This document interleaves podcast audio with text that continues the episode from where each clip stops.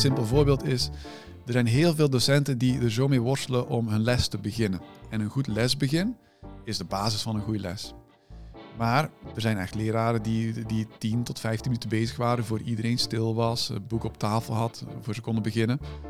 Hoe kun je dat nu voorkomen? Nou, wij hebben de kinderen aangeleerd dat ze dus in een rij van twee voor de klas staan te wachten. En dat is om de gang vrij te houden, zorgt weer dat er veel minder geduw en getrek is.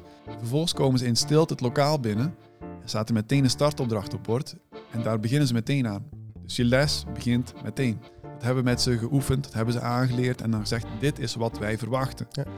En kinderen moeten niet als ze binnenkomen denken van, oh, wat mag ik hier wel? Moet ik nu wel mijn spullen pakken of moet ik nu niet mijn spullen pakken? Naast wie mag ik gaan zitten? Mag ik zelf mijn plekje kiezen of mag ik ergens gaan zitten? Noem maar op. Dat zijn dingen die we allemaal uit handen nemen, zodat ze zich meteen kunnen focussen op waar het om gaat, de les. Elke docent doet dat. Nou, er is niet één docent bij ons op school, hand op mijn hart, die nu moeite heeft met het opstarten van zijn les. Vind je dit een pedagogisch schrikbeeld of juist een walhalla? Deze woorden van Gert Verbrugge. Ik spreek met hem over regie in de klas, een boek van Tom Bennett en over het telefoonverbod. Dag beste luisteraar. Vandaag eh, een aflevering met iemand waar ik al een jaar op heb zitten wachten. Persoonlijk. Jij ook. eh, eh, klopt. Je hoort Gert Verbrugge. Dag Gert. Goedem- Goedemiddag. Ja, wij zitten inmiddels al tegen de middag aan. Wanneer jij dit luistert, weten we natuurlijk niet. Maar eh, Gert en ik hebben al eigenlijk sinds eh, een jaar geleden contact gezocht, omdat toen het boek eh, Regie in de Klas uitkwam. En Ja. ik daarvan van onder de indruk was. En ik denk dat het belangrijk is voor elke leraar en schoolleider dat we daar eens over gaan hebben in de, in de podcast. Maar elke keer kwam er weer ziekte, griep, wat dan ook, kwam er tussendoor. Van hem of van mij. En daar zitten we nu. Ja, het is gelukt. Het is gelukt. en we hebben het op een prachtige plek. Ik ben eigenlijk op reis gegaan hè, naar, eh, naar Herkenbos. Ja. Wil je even de luisteraar vertellen, wat is het mooie van Herkenbos? Ehm, rustig gelegen, vlak bij de natuur. Ehm, dat vind ik het allermooiste, eerlijk gezegd. Ja, want je hebt hier een prachtig wandelgebied aan de, Aan de Mijnweg. aan de Mijnweg. Dus Ja. mocht je ooit nog eens willen wandelen, een, een, een, dat is eigenlijk ook nog een oude meente, een, een gemeenteveld, Mhm. waar, waar allerlei verschillende soorten vegetatie nog eigenlijk zit. Hè? Ja, heidegebied en bosgebied. En, en je, hebt, eh, je hebt alles eigenlijk. Een beetje heuvelachtig. Ik Ja. vind het prachtig. Nou, en aan jou te horen kom je eh, uit het zuiden van misschien wel Nederland of België. Ja, ik kom oorspronkelijk uit Vlaanderen. Ja, Ja, ja. ja. Waar, ben je, Eh, waar kom je van, vandaan in Vlaanderen? Ehm, eigenlijk uit de buurt van, van Lokeren, Moerbeek-Waas, is het dorpje waar ik woonde. En ik heb gestudeerd in Gent, dus eh, Oost-Vlaanderen is dan... eh, En je hebt gestudeerd als? ik, heb voor? ik heb gestudeerd als, eh, als gymleraar Kijk, en leraar Engels. Ja, in, in België heb je als tweede de- het reg- regentaat. Dan kies je twee, va- of twee of drie vakken. En ik heb gekozen toen voor LO, maar ik moest er nog een vak bij kiezen. En dat was dus Engels. maar echt, gym was mijn, mijn passie. geen je ding. Maar nu Ja. niet meer? Alleen ga- eh, leraar Engels of al- allebei? Eh, nu geef ik alleen nog maar, nog maar Engels. En eh, op zich vind ik het ook wel prima. En ik, vind het, ik word ook al een dagje ouder. Het valt op zich nog wel mee hoor. Maar ik, ehm, sinds ik in Deurne werk, ehm, sinds zeven jaar, geef ik alleen maar Engels. Ja. Daarvoor heb ik dertien jaar gymles gegeven. Ja, want je werkt op de nu misschien wel al in Nederland bekende Alfrink in Deurne. Waarover het bekend is, zullen we straks wel horen. Maar als Ja. je dat nog niet weet. Eh, maar we kennen elkaar, althans we kennen elkaar eh, in naam van dezelfde plaats waar we ooit begonnen met werken. Want jij begon te werken in, in Alphen aan de Rijn. in Nederland. Ja, ja, en eh, op het Scala. ja klopt. En ik eh, werkte in die tijd eh, ook in Alphen aan de Rijn, maar op het Groene Hart Lyceum. Vlak bij elkaar. Vlak bij elkaar. Ja, Dus eh, hoe, ja. hoe kunnen we- wegen lopen? Hè? de wereld is klein. En nu zitten we in de podcast en we hebben elkaar net wat beter leren kennen. En eigenlijk stroomt het bloed van leraar, hè, het bloed van, van pedagoog en ook van iemand die graag professioneel ontwikkelt. daar, daar herkennen we elkaar. Ja, ja, absoluut. Dus, absoluut. En het boek dat je vertaald hebt, hè, Regie in de Klas, Running the Room, Yes. dat heb je vanuit je expertise van het Engels gedaan. Klopt. Ja. Dus zover ben je al gekomen, dat je dus ook vertaler... eh, Ja, het was wel iets anders dan gewoon eh, Engelse lesgeven hoor. Dat, eh, ik heb ook heel veel geleerd tijdens Ja. het vertaalproces. ja, ja. Dus, ja, wat heb je onder andere geleerd? ja, gewoon, ja, Engels is natuurlijk een hele rijke taal. En om dan, dan bepaalde uitdrukkingen naar het Nederlands om te zetten, dat is toch niet altijd even makkelijk om ook de boodschap van de schrijver mee te nemen. Ehm, gewoon de zinsbouw, daar heb ik heel veel van geleerd. Dus eh, Ja, en deze schrijver gebruikt ook wel heel veel anekdotes en, en ja, Mm. toch ook wel metaforisch taalgebruik. ja, ja, ja, hij gebruikt eh, ja, een hele rijke taal, vind ik Ja. echt. eh, Heel veel beelden heeft hij. ja, klopt. En Ja. dat vertaal je niet zo makkelijk. Nee, klopt. Nou, het begint er met de titel Running the Room. Ja. Wat, wat betekent dat als je dat nou eh, in het Engels eh, naar Nederlands eh, zou kunnen vertalen? Ja, ja, weet je hoe lang ik over de titel heb nagedacht? Ik heb echt bij tig mensen inspiratie gevraagd van, oh, wat is een goede vertaling? Er zijn al zoveel titels met orde houden bijvoorbeeld. En, en ja, ja, in Nederlands zeg je ook wel eens de, de, de, de, tent runnen. Bijvoorbeeld als je een, een- iets uitbaat of zo. Ja, je, je, maar ja, zo letterlijk kon je het niet vertalen. Gewoon de regie houden vonden wij dan nog de beste vertaling. Ja. De, de teugels een beetje in, in, in handen houden. Ja, dat, en dat is mooi, de teugels. En tegelijkertijd, teugels heeft ook de teugels laten vieren. Het is dus niet helemaal in, in controle, maar wel aandacht hebben voor het sturende principe. Ja, ja, absoluut. Ja. Ja, ja. Regie in de klas. Nou, ik vind dat goed gevonden. En dat zegt misschien al iets over waar het over gaat natuurlijk. Het gaat een aflevering over klassenmanagement. In dienst van het leren Mhm. van alle leerlingen. Ja. Want hoe zou jij, eh, als je het heel kort zou typeren, het vrij dikke boek, want het zal eh, heel wat uurtjes gekost hebben om te vertalen. ja. Eh, Ja, hoe zou jij het typeren, zeg maar? Als je dit, wat vertel je er zelf over? Waar gaat het over? Ehm, ik vind het eigenlijk een, een, een geweldig boek wat, wat uitlegt waarom bepaalde zaken wel of niet kunnen werken bij jou in, in, in de context. Ehm, het geeft heel veel praktische voorbeelden. Je merkt dat het geschreven is door iemand die zelf met zijn met zijn voetjes in de, in de klei heeft gestaan. Dat merk je echt wel. Ehm, en aan de hand van de theoretische achtergrond, die gewoon heel ja, vlot is verteld, vind ik, kun je zelf aanpassingen maken in je eigen context. En wat we, net, wat we net in de voorbespreking zeiden, je hebt wel een aantal praktische tools die je meteen kunt gebruiken, maar het is meer de, de, de basis daaronder, waardoor je zelf praktische tools kunt gaan inzetten die bij jou kunnen werken. Dat Ja. vind ik gewoon, ja, dat vind ik wel uniek aan dit boek. Ja, je voelt aan de schrijver dat hij inderdaad eh, ontzettend veel praktijkervaring heeft. Ja. Hè, dus heel veel uren gemaakt heeft. Ja. Ehm, je voelt ook aan de schrijver eh, dat hij wetenschappelijk zich heeft eh, ehm, verdiept. En Absoluut. met name in de sociale gedragswetenschappen. Mhm. Over, hè, want, het, want het boek gaat over ja, eh, regie hebben in de klas. Ja. En ik zou zeggen, het gaat vooral over regie hebben in, in de sociale context. Ja. Hè, hoe, creëren, hoe creëren een gemeenschap eh, van goed gedrag? Ja. En dat kan heel erg klinken dat het nu richting disciplinering gaat en eh, top-down. Maar dat Mm. zullen we wel merken dat dat, dat niet Nee, is. nee, nee. Maar het gaat daar wel over. Ja. En daar heb je inderdaad als leraar, en het- aan die kant, eh, in die zin staat hij aan de kant van de leraren, eh, die veel les hebben gele- gegeven. En hij ook. eh, dat- dat- dat leer je in de praktijk. Ja. Dat, dat, dat, is een praktijkberoep ook. Mhm. We zeiden dat met Milieu, hè, die zegt ook dat, dat moet je kunnen. Maar tegelijkertijd moet je het uit de wetenschap halen. Ja. Nou, dat is het tweede wat Milieu zegt. Hè. Kijk, met wetenschap doet hij ook. En het derde is, eh, eh, wat Milieu dan zegt, is van, ja, we hebben ook opvattingen over onderwijs. Hè. En eh, hij heeft denk ik de opvatting in ieder geval dat onderwijs ehm, eh, goed leren gaat door goed gedrag. Dat is de basis. Is de basis. Hè? En goed, goed gedrag eh, zorgt namelijk dat het veilig is voor iedereen. Ja. Belangrijk is dat hij dus zegt van joh, maar dat goed gedrag komt niet vanzelf. Ja. Zijn overtuiging is dat dat goede dra- gedrag geleerd moet worden. Ja. Zeker omdat we in zo'n diverse, diverse tijd zijn Ja, gekomen. absoluut. Zeker in grote steden heeft hij bijvoorbeeld heel veel voorbeelden over. Ja.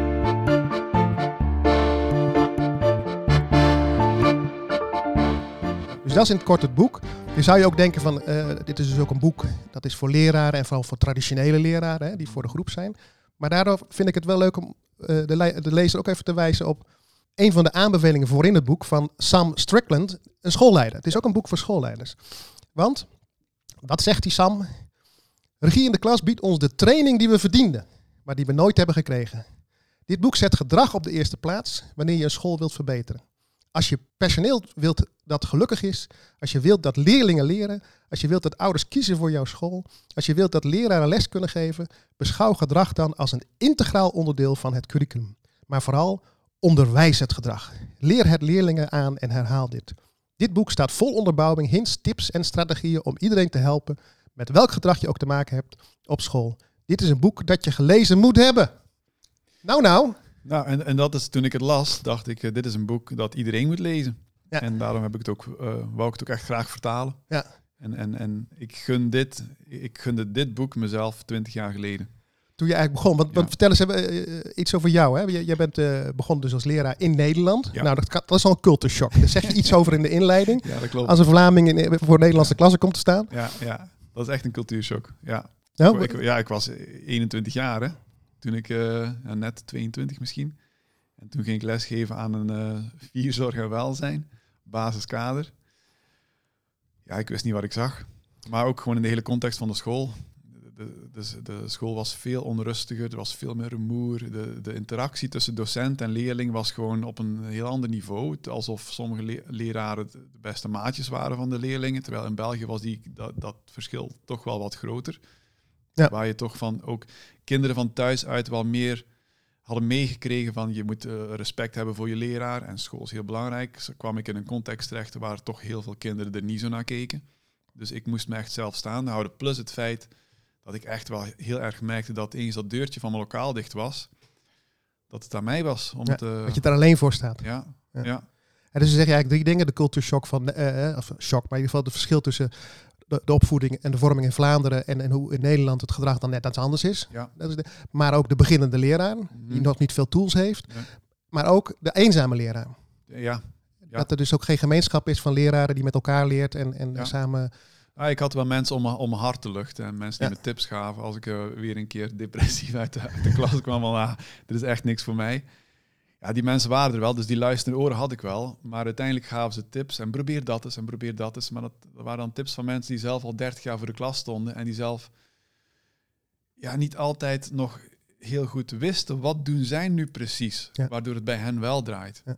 Wat zijn nou die hele kleine signalen ja. die je eigenlijk allemaal intuïtief, of ja, intuïtief in de zin van praktijkervaringsgericht hebt opgebouwd? Ja. Maar die moet je eigenlijk helemaal weer terug schroeven naar van stapje, stapje. En dat doet Tom Bennett. Dat doet Tom Bennett dus precies. En, en, en je kunt dat vergelijken met alsof iemand die al 30 jaar met de auto rijdt, eh, zegt van nou ja, het is toch hartstikke makkelijk rijden en gewoon schakelen, noem maar op, alles kan in één keer samen. Dan kun jij toch ook wel als beginner, maar zo is het niet. Nee, nee en er zit denk ik ook een principe in, dat ook een leidprincipe is van, van het boek, is dat je het uh, moet automatiseren. Ja.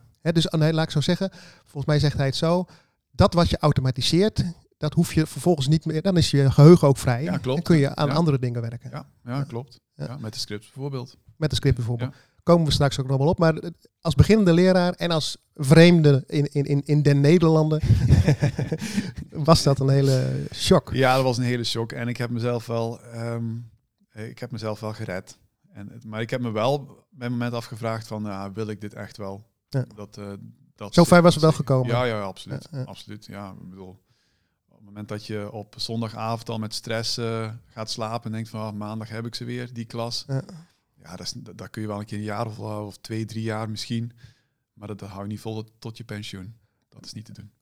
Maar, wat trok je er doorheen? Want een van mijn vragen is meestal ook van, zijn er dan kritische momenten in je leven of in je loopbaan mm. die je mogelijkerwijs dan toch op het pad, want je bent leraar gebleven. Ja, ja, ja, absoluut. Ik, ik, denk sowieso ook wel de passie voor het vak, maar ik denk ook wel de drive die ik, die ik zelf heb. Als ik ergens een probleem heb, dan, dan ga ik op onderzoek, dan ga ik lezen, dan, dan, ga ik me verdiepen.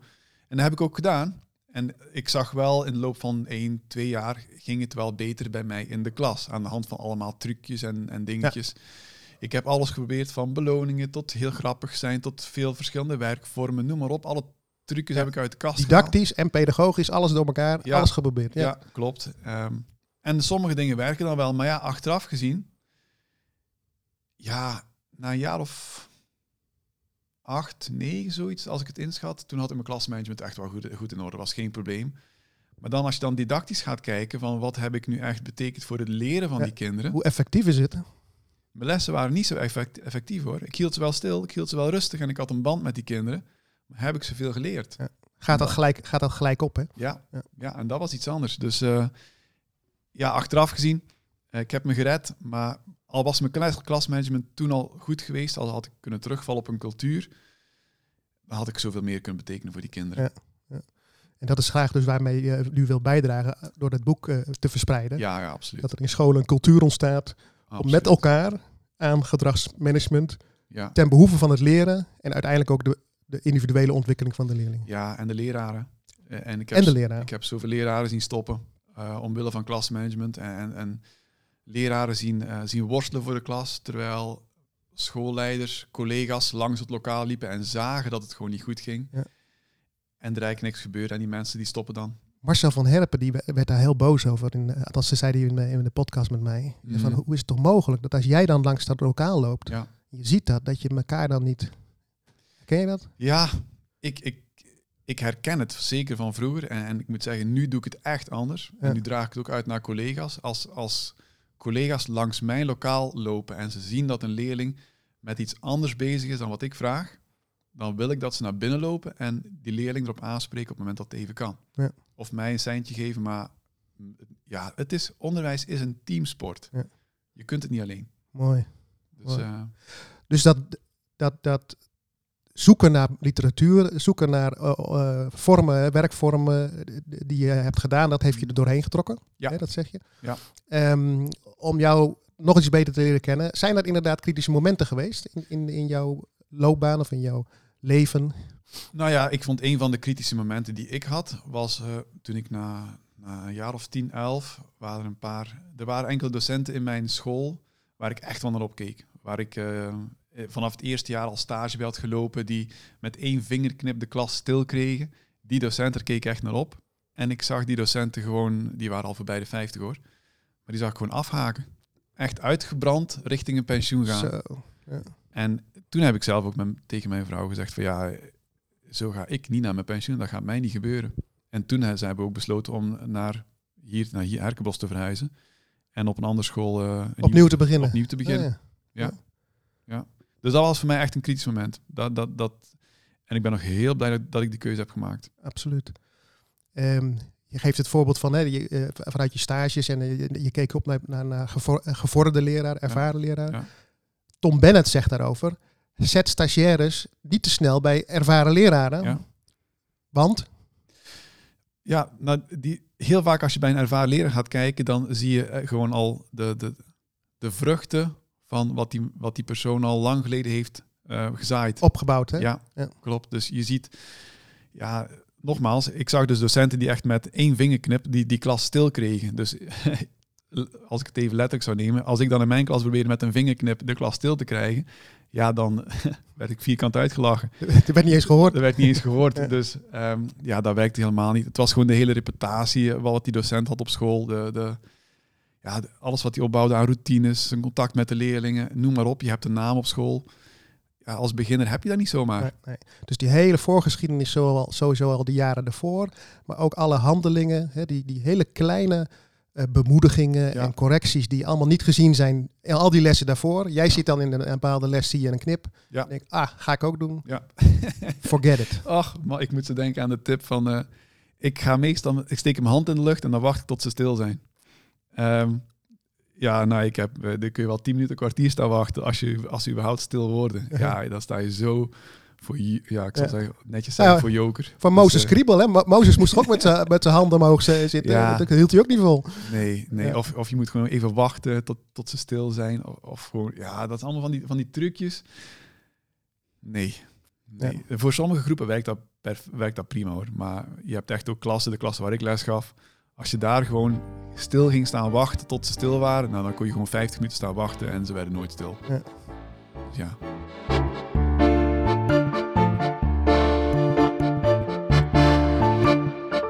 Nou heb jij eh, dit boek dus eh, eh, uiteindelijk gelezen in het Engels en daar later vertaald. Ja. Ehm, je hebt, had veel gestudeerd op allerlei ja, klassenmanagement. absoluut. Ja. Wat, heb je nou, wat, wat, wat leerde je nou gelijk hiervan? Of gelijk, maar in ieder geval, wat, wat- sprak je dan zo aan van, nou, dat zijn echt dingen die, die mij nu die ervaren leraar maken. Het voorkomen van. Het dat voorkomen. Is, dat is echt. Dat is zo'n andere manier van kijken naar zaken. En, en ik, weet, ik herinner me nog bijvoorbeeld dat kinderen vroeger, ehm, toen ze mijn lokaal verlieten, eh, was mijn lokaal vaak een, een zooitje. De stoelen werden niet aangeschoven, er lag rommel, noem maar op. En dan ging ik nadenken, oké, hoe ga ik daarop reageren? hè? Welke kinderen ga ik dan ehm, een sanctie geven? Of ga ik in gesprek gaan met ze? Maar dan ben ik weer aan het reageren. Ja. Terwijl ik nu denk, zoals ik het nu bij ons op school doe, is we sturen de kinderen, voor als de les klaar is, tellen we af, 3, 2, 1, alle kinderen zijn stil. Dan sturen we ze blok voor blok, sturen ze de gang op, rustig. Ja. Elke leerling schuift zijn stoel aan. Je ziet meteen of er zooi blijft liggen, dus je voorkomt heel veel. Ja. Wat er dan ook weer voor zorgt dat je veel positiever met die kinderen kunt omgaan, want je hoeft niet zo te zeuren over al die dingen die misgaan. Nee, nee. En zo kun je gewoon naar alles kijken wat, wat in je school gebeurt. Is, het, wordt er, is er veel onrust op de gang? Wordt er geduwd op de gang? Nou, hoe kun je dat voorkomen? Ja, door, door structuur aan te brengen bijvoorbeeld. Precies. Ja, dus de- de- het inzicht van als je bezig gaat met klassenmanagement, begint het niet met van er is iets gebeurd wat niet kan en ik moet ingrijpen, moet Mhm. corrigeren. Geeft hij ook het voorbeeld van in het Ja, boek. Hè? ja. Gelijk van, oh, eh er is een brandje, ik moet gaan blussen. Nee, maar zijn metafoor is van als je, doe aan brandpreventie. Ja, klopt, klopt. En je kunt niet alles voorkomen, dat, dat is ook wel belangrijk. Maar heel veel werkdruk ontstaat door het blussen van brandjes. Keer op keer, dit gebeurt weer, dat gebeurt. Je loopt achter de feiten aan. En dat kost energie, elke keer weer. Ja, en dat is ongelooflijk zwaar. Ja. Ja. Dus de, en, en dan zegt hij dus, en dan zeg jij ook, dat, eh, dat hoor ik ook tussen neus en lippen door, dan moet je structuur aanbrengen. Dus dan moet je, in zijn woorden, gaan onderwijzen. Zie, eh, zie gedrag als een curriculum. Ja. Ehm, hij doet het allemaal voorbeelden in het Engels. Ja. Hè, de- voor de Engelse situatie, van hoe ze eh, in rijtjes lopen en dat soort Mhm. dingen. Kun, kun je daar eens over vertellen van hoe jullie dat op je- jullie school doen? Ja, en dat waren ook dingen waar ik zelf nooit bij stil had gestaan, maar die bij mij in, ehm, in Vlaanderen, toen ik op school zat, eigenlijk wel gebeurde. Ik was toen leerling, dus ik onderging het maar. Ja. Maar dat is bij mij ook wel gebeurd. Ook met de rijtjes bijvoorbeeld. Ehm, een simpel voorbeeld is, er zijn heel veel docenten die er zo mee worstelen om hun les te beginnen. Ja. En een goed lesbegin is de basis van een goede les. Maar er zijn echt leraren die, die 10 tot 15 minuten bezig waren voor iedereen stil was, het boek op tafel had, voor ze konden beginnen. Hoe kun je dat nu voorkomen? Nou, wij hebben de kinderen aangeleerd dat ze dus ehm, in een rij van twee voor de klas staan te wachten. En dat is om de gang vrij te houden. Zorgt weer dat er veel minder geduw en getrek is. En vervolgens komen ze in stilte het lokaal binnen en staat er meteen een startopdracht op bord. En daar beginnen ze meteen aan. Dus je les begint meteen. Ja. Dat hebben we met ze geoefend, dat hebben ze aangeleerd en dan gezegd, dit is wat wij verwachten. Ja. Elke docent doet dat. Nou, er is niet één docent bij ons op school, hand op mijn hart, die nu moeite heeft met het opstarten van zijn les. Nee, en dan, dat, dan werk je dus, hè, in de termen van Bennett, je hebt met elkaar nagedacht over de regels. Mhm. Deze regels willen we hanteren. Namelijk zo lopen we de klas in, eh, Ja. de- de- zo beginnen we een lesuur. Die regels worden routines. Ja. Daarmee worden ze in je hersenen worden ze automatismes. Ja.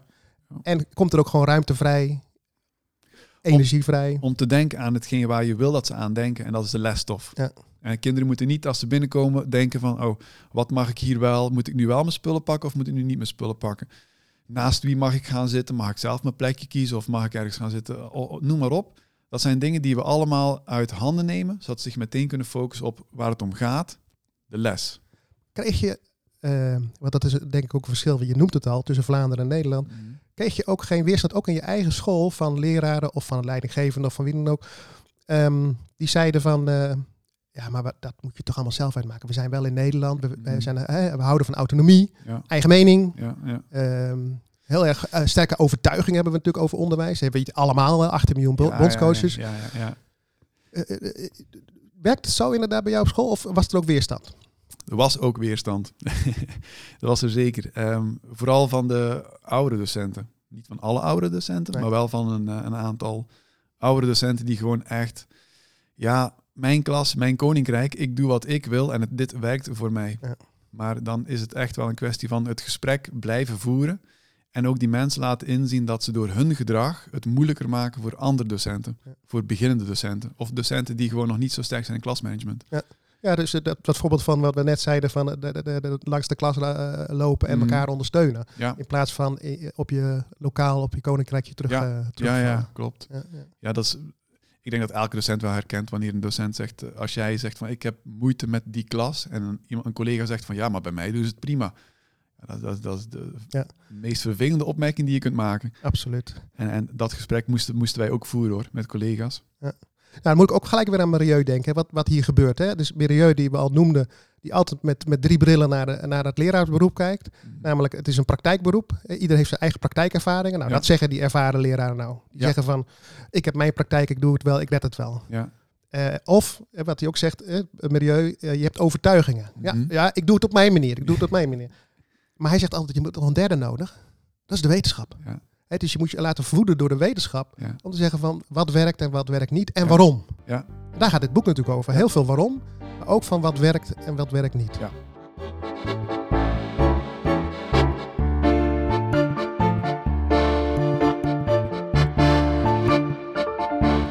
Onderwijsmensen zijn vaak bevlogen en betrokken mensen, maar hebben soms ook tijd nodig om zich weer opnieuw op te laden. Dan ben je aan het goede adres in de vallei van het goede leven, in de Lage Volgezen.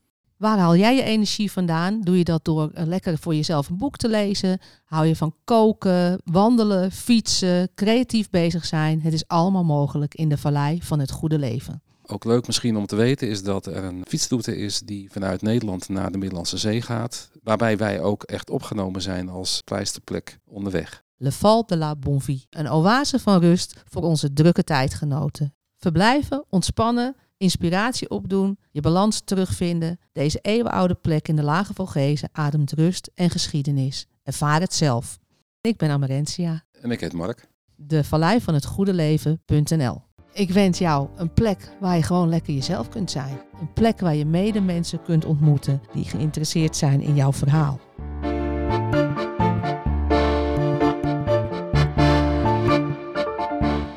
Als we dan eh, terug naar het boek gaan, dan valt mij op dat dit boek duidelijk uit een bepaalde hoek komt. Hè? Dus dat, we, eh, dat je dus eh, gedrag aanleert, Mhm. dat gedrag een curriculum is, dat je het oefent alsof het dus een les is. Mhm. Hè? Dus, dat, hè, dus, dat dus dat betekent gewoon, bij wijze van spreken, EDI. Eh, eh, Ja. eh, Ja. doen jullie, deden jullie dat ook zo Ja. op school? Hè? Dus Ja. voordoen, inoefenen, Voorbeelden geven. voorbeelden geven, Absoluut. eh, erop terugkomen. Ja. Precies. Controle van begrip. Dus, dus, dus, dus de- de- die instrumenten vanuit de wetenschap worden allemaal gebruikt. Hè? Dus dan zie je dus die wetenschappelijke onderbouwing ook. Ehm, maar er zit ook wel een, een, een andere onderbouwing om. Namelijk, je doet het voor de gemeenschap. En je doet Ja. het uiteindelijk voor de veiligheid van de leerling. En je doet het voor het uiteindelijk leerplezier en het onderwijsplezier van de leraren. Ja. Herken je dat van het boek? Ja, absoluut. Het, eh, het, en niet alleen van dit boek. Maar eh, wat ik zei, ik heb al heel veel gelezen van, van scholen die die omslag hebben gemaakt van een, van nou ja, een zwakke school naar een sterke school. En in elk van die casussen komt terug dat een school het aanpakt als groep, Ja. als team. Ja. En ik, ik weet heel goed dat die ervaren leraren die ehm, een beetje in opstand kwamen, die gaven op zich ook wel aardig les, goed les in hun klas. Maar ja, als de rest van de leraren daardoor geen, niet goed les kan geven, dan, dan kom je nog nergens. Nee. Dus die, die, die teamaanpak, die school als gemeenschap, wij doen dit zo. Dit is hier de norm. Hè, de, bijvoorbeeld die startopdracht en stil de klas binnenkomen. Dat is hier de norm. Ja, daar kan iedereen op meeliften. Ja. En dat is dus niet zo autoritair, hè? want daar hadden we het natuurlijk ook over. Van, hè? De, van, eh, Nederland zijn wat anti-autoritair. Mhm, ja. Dat kan aut- autoritair klinken, maar dat is niet zo autoritair bedoeld. Het is gewoon, ik zeg het even in mijn woorden, zo zijn onze manieren. En dat, is, dat gewoon wat handiger, want dan kunnen we echt met elkaar aan de slag. En, ja, en heel vaak denken mensen dat zoiets beperkt mij in mijn autonomie. Ja, ja. Maar dat is het niet. Het geeft jou net meer ruimte. Ja. Je kunt net meer doen. Je hebt een paar nou, routines, regels waar je aan moet houden. Maar dat zorgt ervoor dat je heel veel onrust gewoon al kunt voorkomen. Waardoor er veel meer ruimte is om nou, les te geven, maar ook om te kijken naar de individuele leerling. Ja. Als, jij, als jij je klas niet stil krijgt, of als je leerlingen hebt die geen spullen bij zich hebben, dan he- kun jij onmogelijk gaan eh, denken van welke leerling snapt dit wel, welke snapt dit niet. Wie zit nu wel lekker in zijn vel, wie nu niet. Nee. Een, een heel simpel voorbeeld. Ik had een aantal weken geleden, ehm, de klas kwam stil binnen, tweede klas. En er was één meisje en die zat een beetje voor zich uit te staren. En ik had het wel meteen gezien. Dus ik ben even bij haar gaan zitten en vraag van, gaat het wel goed met je? Nou, er kwam een heel verhaal uit, het was iets thuis gebeurd. En toen heb ik ook gedacht van, oké, al was dit nu tien jaar geleden gebeurd, in een, in een klas die chaotisch binnenkwam, waar heel veel ge- gepraat werd, waar ik ze moest stil krijgen, noem maar op. Ik had dat meisje nooit Nee. in de gaten gehad. Nee. Mooi dat je het zegt, want een van de kritieken zeg maar, die eh, in de onderwijsdebatten over zo'n boek kan ontstaan, is dat is vanuit pedagogische hoek. Eh, althans, als je pedagogiek eh, zo eh, ziet dat het gaat om de individuele leerling en de individuele behoefte, die komt inderdaad minder aan bod in dit boek. Dit Ja. gaat heel duidelijk over hoe, hoe, hoe manage je, hoe stuur je gedrag, Mhm. maar wel uit de gedachte. Mhm. Dus, dat, dat niet, dus het is niet zo autoritair bedoeld als, als dat klinkt. Maar het pedagogisch perspectief ontbreekt in die zin. het ontbreekt niet, maar het, een paar pagina's komt het bij Ja. zeker voor.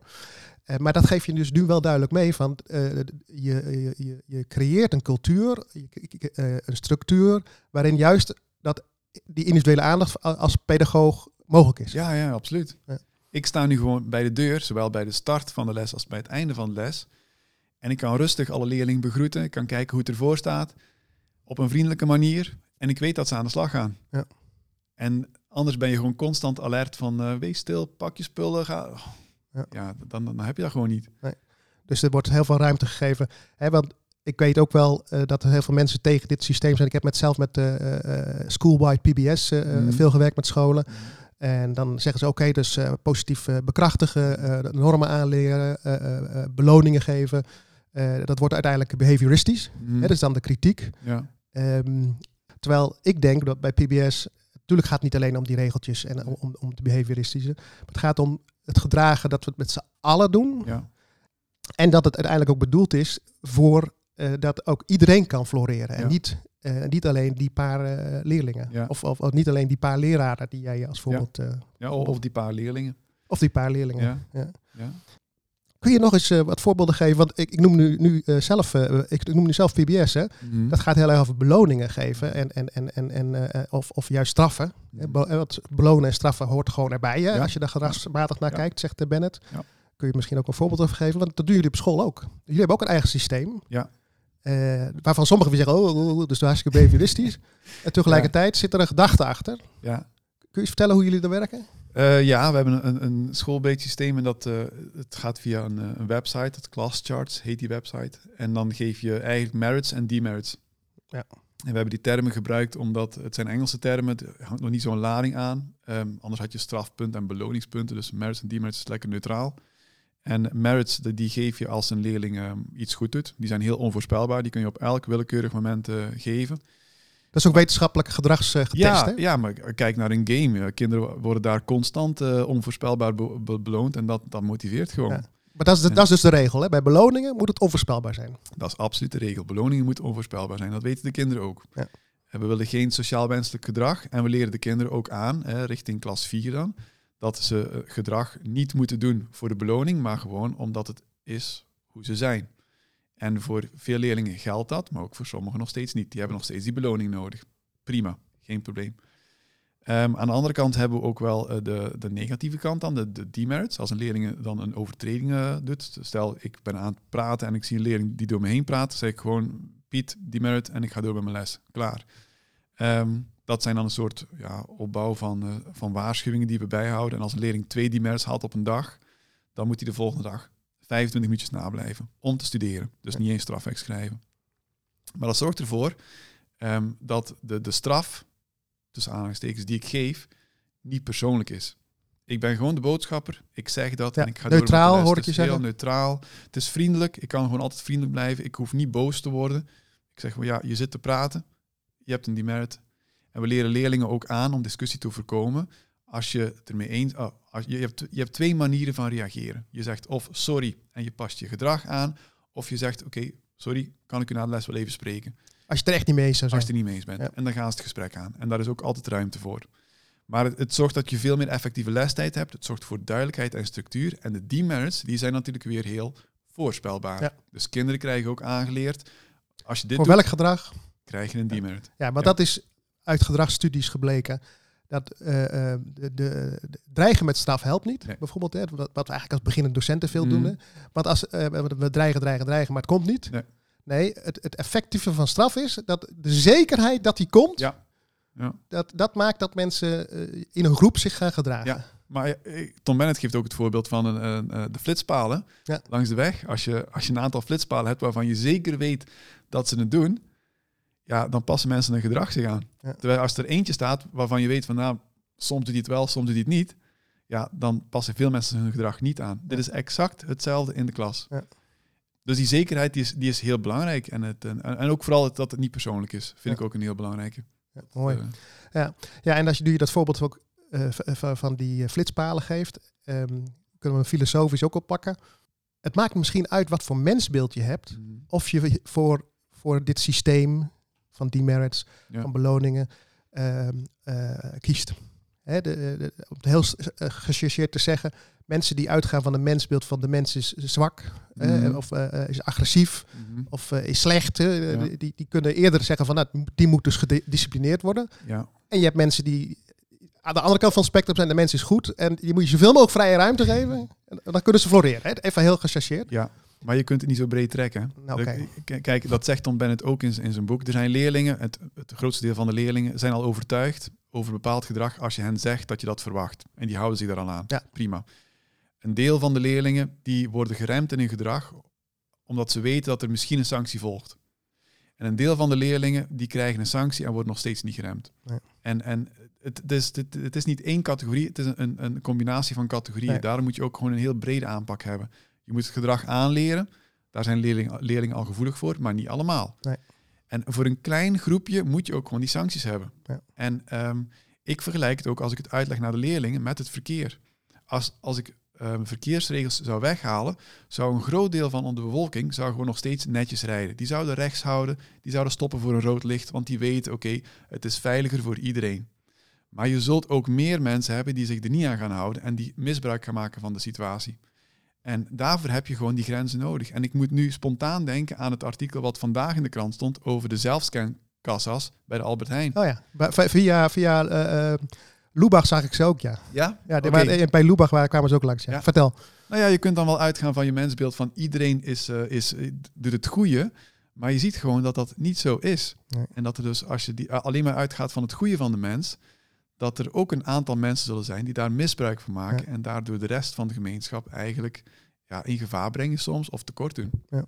Ja, kijk, terecht zeg je van hè, die extreme, maar ik noem ze even omdat ze vaak in de pedagogiek en het onderwijs een rol spelen, namelijk van het is klassieke onderscheid tussen Locke, die zegt van hè, eh, nurture, culture, je moet je aanleren, Mhm. hè, eh, tot, tot eh, Rousseau, die zegt van eh laissez-faire, la- laat Ja. gebeuren, de Ja. mens is een edele wilde en het komt helemaal goed. Ja. Jij zegt, en dat zegt Bennett in feite ook, de mens is oh, eh, tenminste een ambigu wezen. Ja. We hebben het allebei in ons. Ja.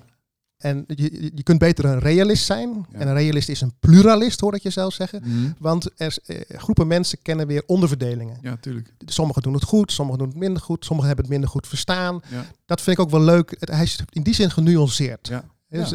En daarom zegt hij ook van, het is niet, dit, al mijn eh, voorbeelden werken niet 100%. Nee.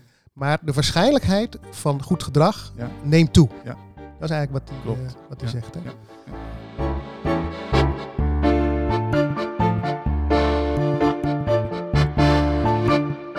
Zullen we de telefoondiscussie dus erbij houden? Want hoe, hoe zou jij met, met, met, met Tom Bennett, ehm, en hoe doen jullie dat misschien op jouw school, Ehm, het, het, het verbod op de telefoon, eh, dat, eh, dat misschien nu landelijk is, eh, hoe, hoe denken jullie daarover? Of hoe, hoe handelen jullie daarin? Ja, bij ons was het al vier jaar geleden verboden. Mhm. Toen we, toen we begonnen met onze onderwijs, ja, vernieuwing, verbetering, waar ook de merits en demerits en, en het aanleren van routines bij kwam kijken.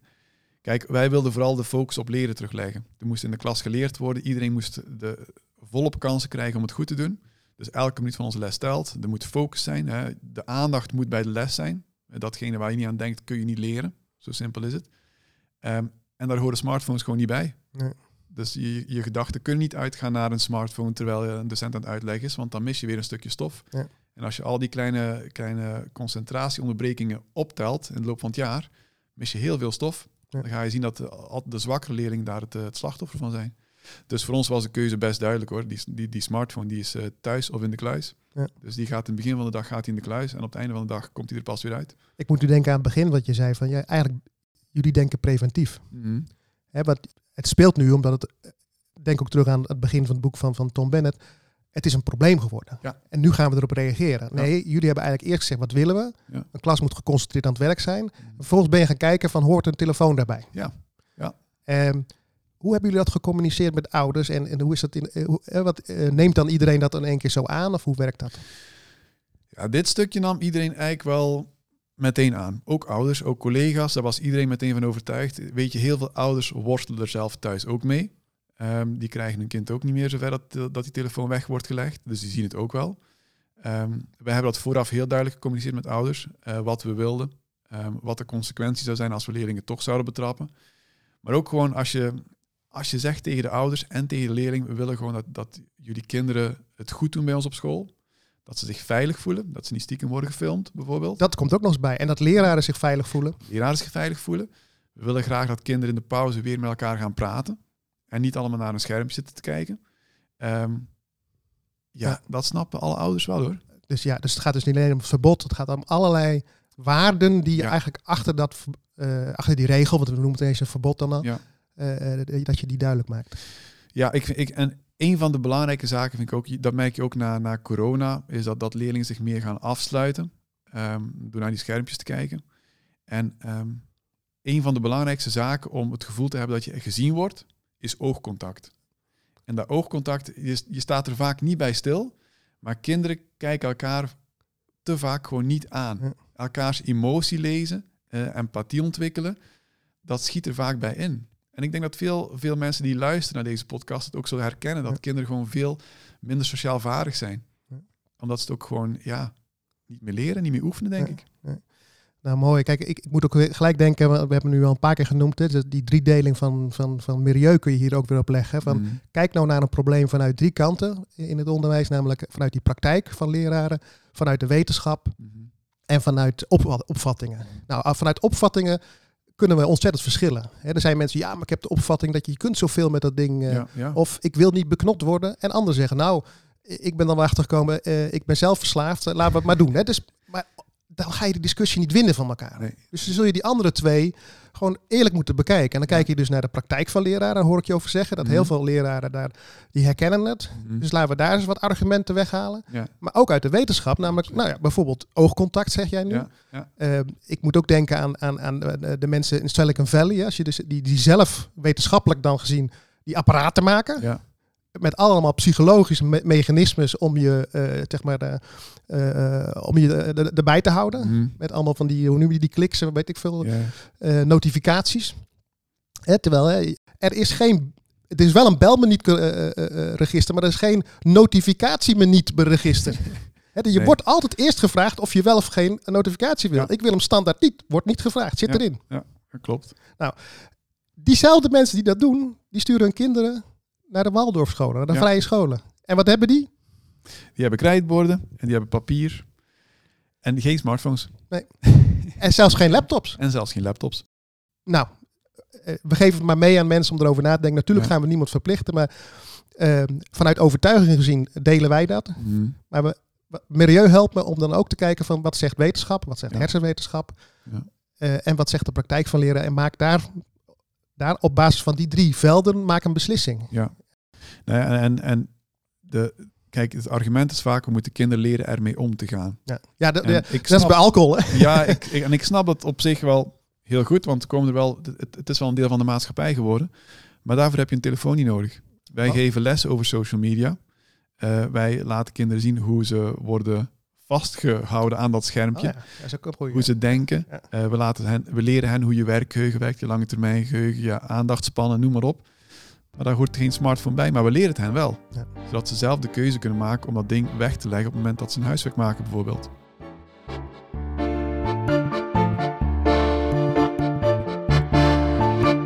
We komen richting het einde van de podcast. Ehm, ja, het gaat, het, voordat Ja. je het weet eh, is, is, is, is het alweer een uurtje verder. En ehm, we hebben het over een heel aantal dingen van je school gehad. We hebben het over eh, een aantal dingen van jou gehad. We hebben het uitvoerig eh, over het boek gehad. Mhm. Zijn er nog dingen uit het boek eh, en, of uit jouw praktijk die we nog niet benoemd hebben, die jij nog wel de luisteraar wil, wil meegeven? Ehm, dat het, het boek niet op zich kan staan. Ehm, klasmanagement is het begin, is de basis. En maar eentje je klas stil hebt, dan begint het lesgeven pas. En ik denk dat daar mensen iets te vaak aan voorbij gaan. Ehm, ik krijg wel vaak de vraag om, om, om tips te geven over om die klas stil te krijgen en noem maar op. En dan, gaan, dan vraag ik aan de docent, oké, ja, maar wat zijn nu effectieve leerstrategieën? Wat zijn nu effectieve lesgeefstrategieën? Hoe leer je iets aan? En dan ehm, schiet het daar nog tekort. Dus eens je klasmanagement op orde is, dan komt pas het echte werk. En dat is verdomd goed lesgeven. Ja. En zorgen dat die kinderen leren, succes ervaren. Want als ze succes ervaren, zul je merken dat je klasmanagement nog een stukje makkelijker wordt. Want Ja. dan worden ze gemotiveerd. Ja. En dat vind ik wel iets belangrijk. Klasmanagement is het begin. Ja. Dat, eh, Eén- mooi. Eh, eh, wat- ik zelf nog zou willen benadrukken, ehm, is ook het nudging-principe wat hij in Mhm. het boek. eh, ik, Oh ik zeg het nou even in het Nederlands, eh, of in het Engels, maar ehm, eh, in het Nederlands, ja, wat, is, wat, wat zou het Nederlands het woord van nudging zijn? Ja, een duwtje in de goede Een richting. duwtje, een duwtje in de goede. Hè, dus dus Eh, we hebben al gezegd, eh, gedrag is een curriculum. Mhm. Je moet het onderwijzen zoals je dat ook in, in een les doet. Mhm. Ehm, eh, en we hebben aangegeven hoe beloningen werken, hoe, hoe het met routines gaat. Ja. Nou ja, we hebben het nog niet genoemd. Hè. Je kunt ook een aantal scripts oefenen. Dus dat je dus van tevoren al door hebt van dit zijn een aantal scripts die je kunt hebben. Ja. Ehm, zo, waardoor je eh, ja, de, de meest voorkomende ehm, eh, onderbrekingen, zeg maar, dat je gelijk een antwoord hebt. Standaard reactie, ja. Dus daar hoef je niet over na te denken, Ja. dus dat is mooi. Maar een hele krachtige, en die, die sluit aan ook bij PBS, eh, eh, vind ik, is dat, dat hij wijst op dat nudging effect. hè. Mhm. Maak, maak nou in groepen het gewenste gedrag zo makkelijk mogelijk. Ja, zodat het makkelijk is om je te gedragen en moeilijk om je te Ja, misdragen. we weten dat allemaal. Festivalterrein, genoeg van die, van die, van die, van die bakken zijn er nodig. Ja, Dan, dan, dan is het netjes. Zijn Ja. er te weinig netjes? Nou, ja. he- he- Nou, heb je zulke voorbeelden ja. bij jullie op school? nou absoluut. Ik denk, het- weet je waar het meest ophef over, ehm, over was toen we begonnen met die eh, onderwijs, eh, vernieuwing, zal ik maar even, zo noemen. Dat was de lijn die we op de gang leidden. Een grote gele lijn in het midden van de gang. Omdat je dan rechts en links kon lopen. Ja, nou dat werd dan ge- gelinkt aan eh, strafkampen, noem maar op. Oh ja. Nou ja, een paar eh, een jaar later kwam corona, lagen er overal lijnen. Eh, dus dat was niet zo'n probleem meer. Maar ja, wij hadden echt het probleem dat gewoon de vierdejaars, die liepen met z'n vier, met z'n vijven breed over de gang. Ja. En die eerstejaars, die met die grote rugtas, die werden gewoon omvergelopen hoor. Die werden omvergeduwd. Ja. Leg een lijn neer en je merkt dat mensen automatisch veel meer rechts houden. Zo simpel is het. Mooi. Ja.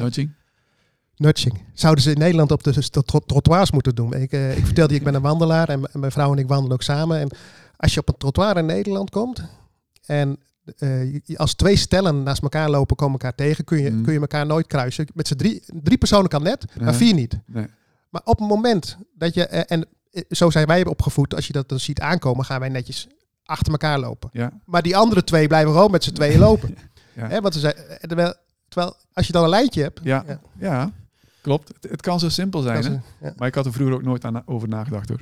Hey, en, en, en no- nog eens een paar van die praktische voorbeelden op dit gebied. Heb je wat nudging wat helpt?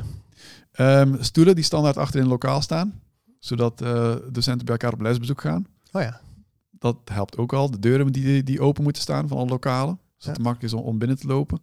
Eh, dat zijn een aantal simpele voorbeelden. Oh ja, eh, nog eentje. ehm, bijvoorbeeld de, de etuis van onze leerlingen moeten doorzichtig zijn.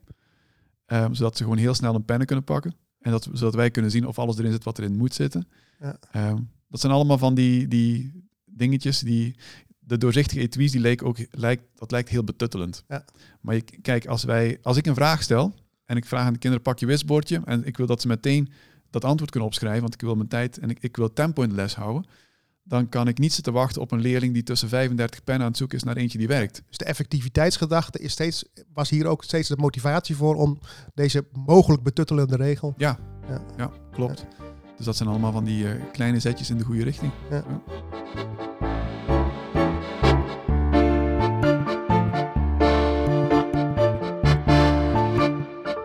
Dus alle andere scholen van Nederland. Wat is jouw grote advies aan alle andere scholen, schoolleiders, eh, leraren? Eh, dat, dat is een hele, een hele moeilijke vraag. Maar het, het beste advies wat ik kan geven is, is ga lezen. En dan bedoel ik niet per se dit boek. Uiteraard, het is, het is ook een goed boek, anders had ik het niet vertaald. Maar er zijn heel veel voorbeelden van, van scholen die het, eh, die het goed doen. Er is al heel veel onderzoek gedaan. We weten wat werkt, of, ik zal het anders zeggen, wat de meeste kans van slagen heeft. Ja. Dat zegt hij ook steeds. De meeste Ja. kans van slagen. Het gaat Ja. niet niks is perfect. Nee, klopt. En ga je daar alsjeblieft in verdiepen. En te vaak gebeurt het in onderwijsland dat scholen ergens een probleem hebben. Vervolgens gaan ze met een groepje samen zitten om daarover te, te brainstormen. Maar dan put je eigenlijk alleen maar in, de, in de, je eigen beschikbare kennis die er is. En je blijft een beetje in hetzelfde, in hetzelfde dingetje ronddraaien. Ga je, ga je verdiepen, ga lezen, pak bronnen erbij. Ja. Denk terug aan de metafoor van milieu die ik steeds erin bracht. Hè. Je hebt die drie velden nodig. Ja, ook hier komt hij weer terug. Hè? Ja, ja. Ja. Wat zou je dan aanbevelen aan schoolleiders om te doen? Want deze podcast wordt gelu- beluisterd Mhm. door zowel leraar als, als, als leidinggevende. Dat is Ja. ook nadrukkelijk zo bedoeld. Ja. Want ik zie ze heel dicht bij elkaar staan. Mhm. Maar wat voor type schoolleider, wat voor handelingen moet hij doen om dit, ja, dit advies eh, eh, gestalte te doen geven? Nou, ehm, als schoolleider sowieso verdiep je onderwijskundig. Weet wat werkt in de klas en hoe goed lesgeven er precies uitziet. Ja. En een, een tweede wat ik echt zou willen meegeven aan schoolleiders. Zorg ervoor dat je zichtbaar bent in de school, in de klassen, in leswisselingen, in de pauzes. Dat je leerlingen spreekt, leraren spreekt. Wees geen schoolleider die zich terugtrekt in een kantoor om managementtaken te doen. Want dan, ga je, dan, ben je, ja, dan mis je de effectiviteit. En dat is de tip die ik wil meegeven aan schoolleiders. Wees zichtbaar op de werkvloer, zoveel mogelijk.